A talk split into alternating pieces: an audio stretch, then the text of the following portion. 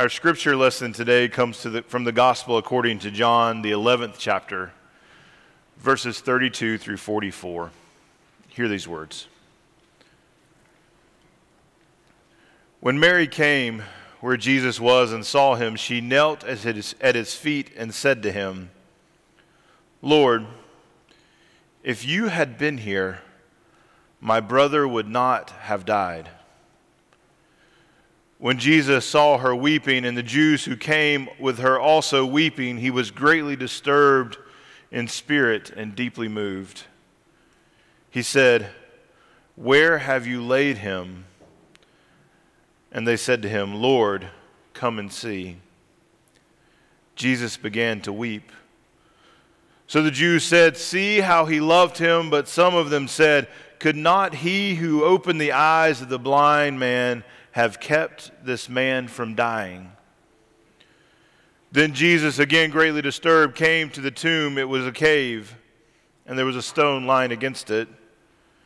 Jesus said, Take away the stone. Martha, the sister of the dead man, said to him, Lord, Already there is a stench because he has been dead four days. Jesus said to her, Did I not tell you that if you believed, you would see the glory of God? So they took away the stone, and Jesus looked upward and said, Father, I thank you for having heard me. I knew that you always hear me, but I have said this for the sake of the crowd standing here so that they may believe you sent me. When he had said this, he cried with a loud voice, Lazarus, come out. The dead man came out, his hands and feet bound with strips of cloth, his face wrapped in a cloth. And Jesus said to them, Unbind him and let him go. This is the word of God for the people of God. Thanks be to God.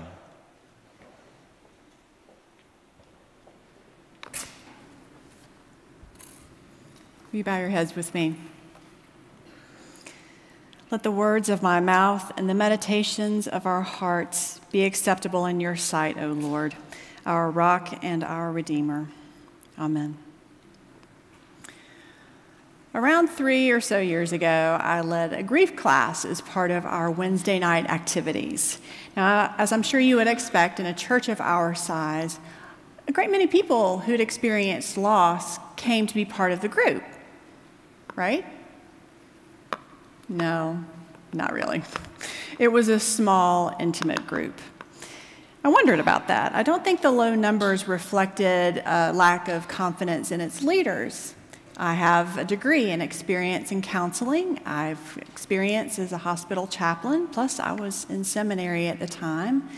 And if that wasn't enough, my co-leader was Amy Leachman. I have to admit, though, the other activity choices might have had something to do with it. I think there was a disciple class going on at the time. Um, Rob here was leading a series on Andy Griffith.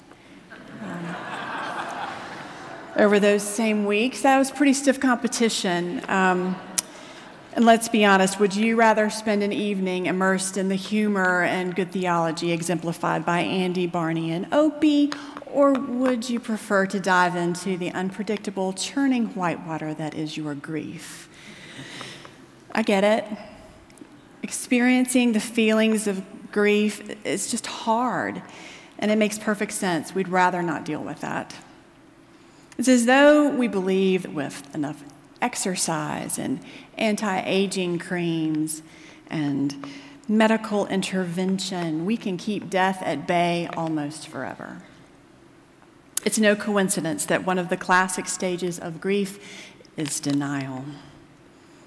Perhaps, as a person living in the US, you've experienced this phenomenon after there's been a death. For a couple of weeks, people really show up they bring food. They help with the kids. They come for the funeral. And then the phone calls and cards start to taper off, and the world keeps turning, and you, the mourner, are expected to just keep on going because the rest of the world is doing just that. In Jewish tradition, this isn't the case. In her book titled Mudhouse Sabbath, Lauren Winner explores the differences between the Jewish rituals of her childhood and the Christian culture. Winner, who not only converted to Christianity but is a priest now in the Episcopal Church, writes about the value of Jewish practices in daily living. She says, when it comes to mourning, these rituals provide a place of community for the person to grieve and for the community provides roles to support the people who are grieving. Perhaps you've heard the phrase sitting Shiva. It's when people come to the house and sit with the mourner. It starts right after the funeral and lasts for seven days. Winner says the mourner doesn't leave the house except for Sabbath. They don't even wear shoes. People bring food and stay present with the person who is grieving or their family. This is the scene that Jesus enters when he comes to Bethany, the town where sisters Mary and Martha lived, along with their brother Lazarus. It's been four days since Lazarus died, and friends in the community have been sitting Shiva. The sisters are not, according to tradition, meant to be alone at this time. So when Mary goes out to meet Jesus, it's only natural that the other Jews came with her. Jesus would have expected this, not just because he's Jesus, but because it's the ritual and tradition in which he was raised. But when faced with Mary's sorrow and the tears of all her friends, John tells us that Jesus began to weep with them. In the beginning was the Word, and the Word was with God, and the Word was God. And God in the flesh stands at Lazarus' tomb and weeps for his people. He weeps because we suffer pain and death in this broken world. He understands the pain and disconnection and separation caused by death. And then he proceeds to conquer it. Earlier in this chapter, John tells us that the friendship between Jesus, Mary, Martha, and Lazarus is a close one. The sisters have written to Jesus days before, saying, He whom you love is ill. Please come. So Jesus shows up. And isn't that a basic step of showing compassion for someone who is healing? Showing up? Sam Wells, past dean of Duke Divinity School, says the most important word in the Bible is with. Emmanuel, God with us. If we are called to model our lives on the life of Jesus, and we are, then we too are called to be with. We commune with each other at the table. We stand with each other in joy and sorrow. We show up with food, with a listening ear, a shoulder to cry on, a prayer shawl. I had an opportunity over the last week to witness the choosing of a prayer shawl for someone who's gone through a rough patch. Now, it is not enough that in every prayer shawl there is love and blessing in every stitch and loop. That prayer shawl was chosen with a discerning eye and with second and third opinions just for that person whom it was intended to comfort the comfort that Jesus brings when he arrives outside the village is first and foremost his presence. My friend told me that when her mother died a few years ago, that it meant the world to her, the people that came to the funeral. She was overwhelmed that people that she hadn't seen in years would take the time to come. Mary's response when she hears that Jesus is near is to hurry to meet her teacher and friend. And it sounds like she might just be in that denial stage of grief when she says, Lord, if you had been here, my brother would not have died. Like anyone, she is having a hard time adjusting to this new reality of her brother being gone. And it would be natural for her to be thinking of all the what ifs and things that might have kept him alive and well. Lord, if you had been here. I think I might hear something else behind this, something beyond shock. Could Mary be annoyed with Jesus? Sure, she can. You can experience more than one stage of grief at a time, and Mary is probably in the anger stage too. Here Jesus is, a close friend, showing up after it's too late, after she'd written him almost a week ago, and he was only a couple of miles down the road.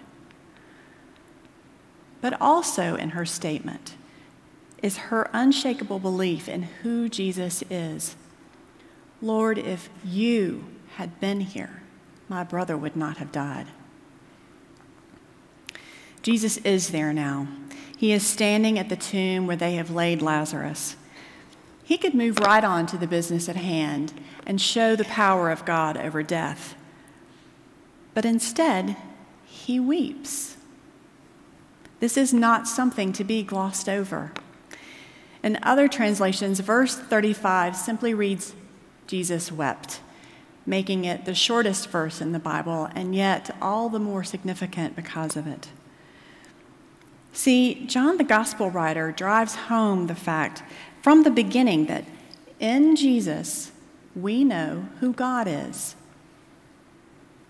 The Word was with God, and the Word was God, and God is weeping over God's people. Some have said that Jesus is expressing his own sorrow at the loss of his friend, and there's some truth in that, but we're only scratching the surface. God is a God of relationship and connection, so of course it is painful for Jesus to feel the absence of his friend. But the emotion he is expressing goes deeper than that. These tears, this visible glimpse into the very soul of Jesus, offers a, a picture of God's compassion for the plight of humanity who exist in a reality that includes death and all the pain and separation that comes with it. Merriam-Webster.com lists the definition of compassion again.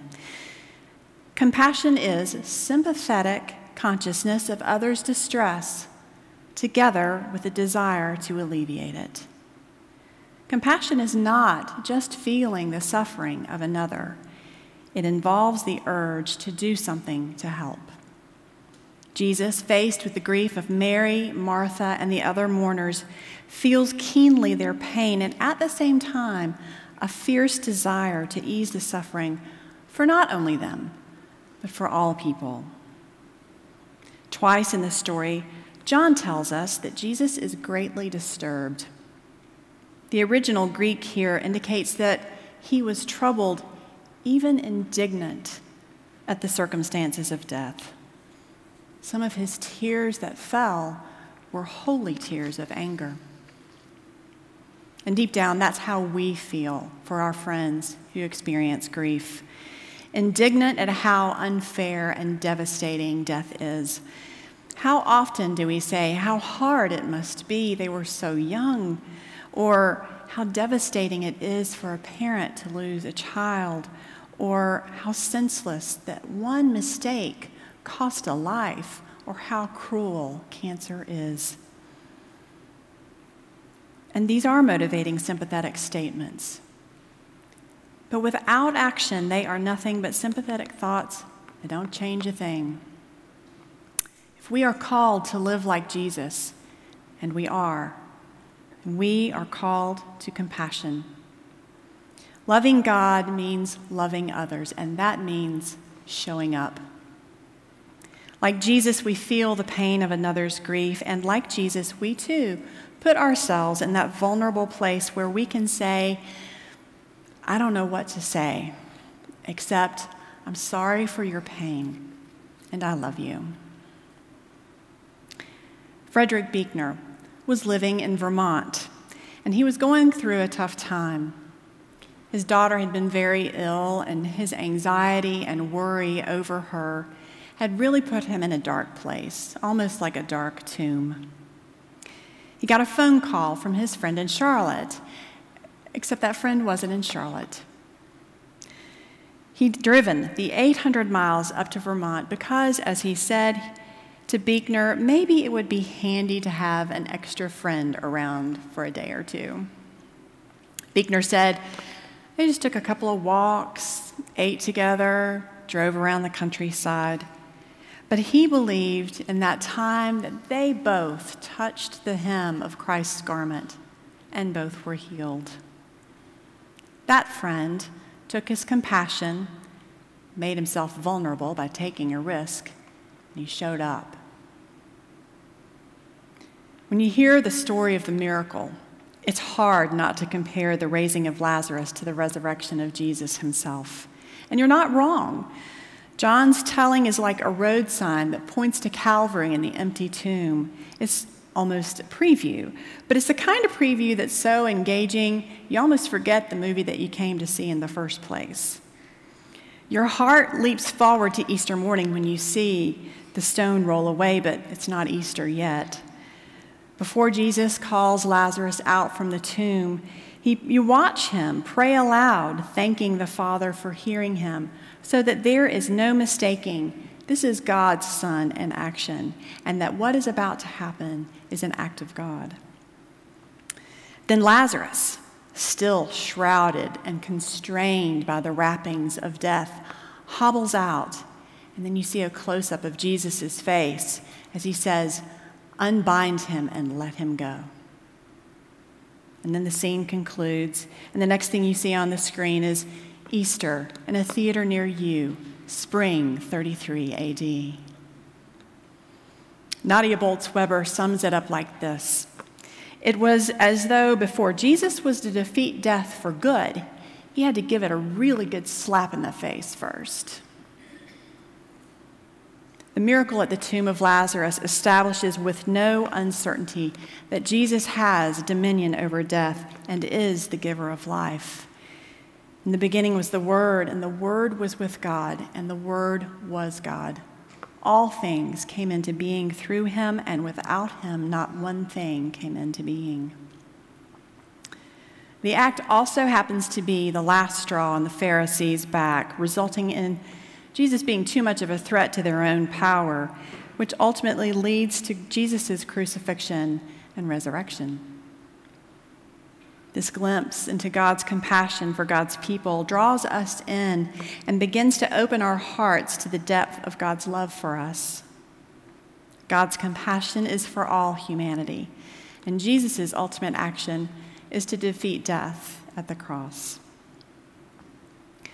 The reality of life in a broken creation is that we must continue to face death and what it leaves behind. But if we are called to live like Jesus, and we are, then we are called to compassion in its wake, to be present with each other, to bring life giving comfort, to recognize the loss. If we are the mourner, we must follow the example of Jesus and be vulnerable in our grief. To love our neighbor well, we must first love and care for ourselves. It's important to find safe places to find support and comfort, whether it's with friends, family, Stephen ministry, counseling, or all of the above. It is important to weep. Like Lazarus in the tomb, humanity is bound in this earthly life by the wrappings of death, consigned to feel the pain of grief. The hope of our Christian faith is that in the life death, and resurrection of Jesus Christ, we and all the saints who have gone before us have eternal life in the kingdom of heaven. Death won't need a listing in the dictionary because it will no longer exist. Hear the promise in Revelation He will wipe every tear from their eyes, death will be no more. Mourning and crying and pain will be no more for the first things have passed away. In the name of the Father, and the Son, and the Holy Spirit. Amen.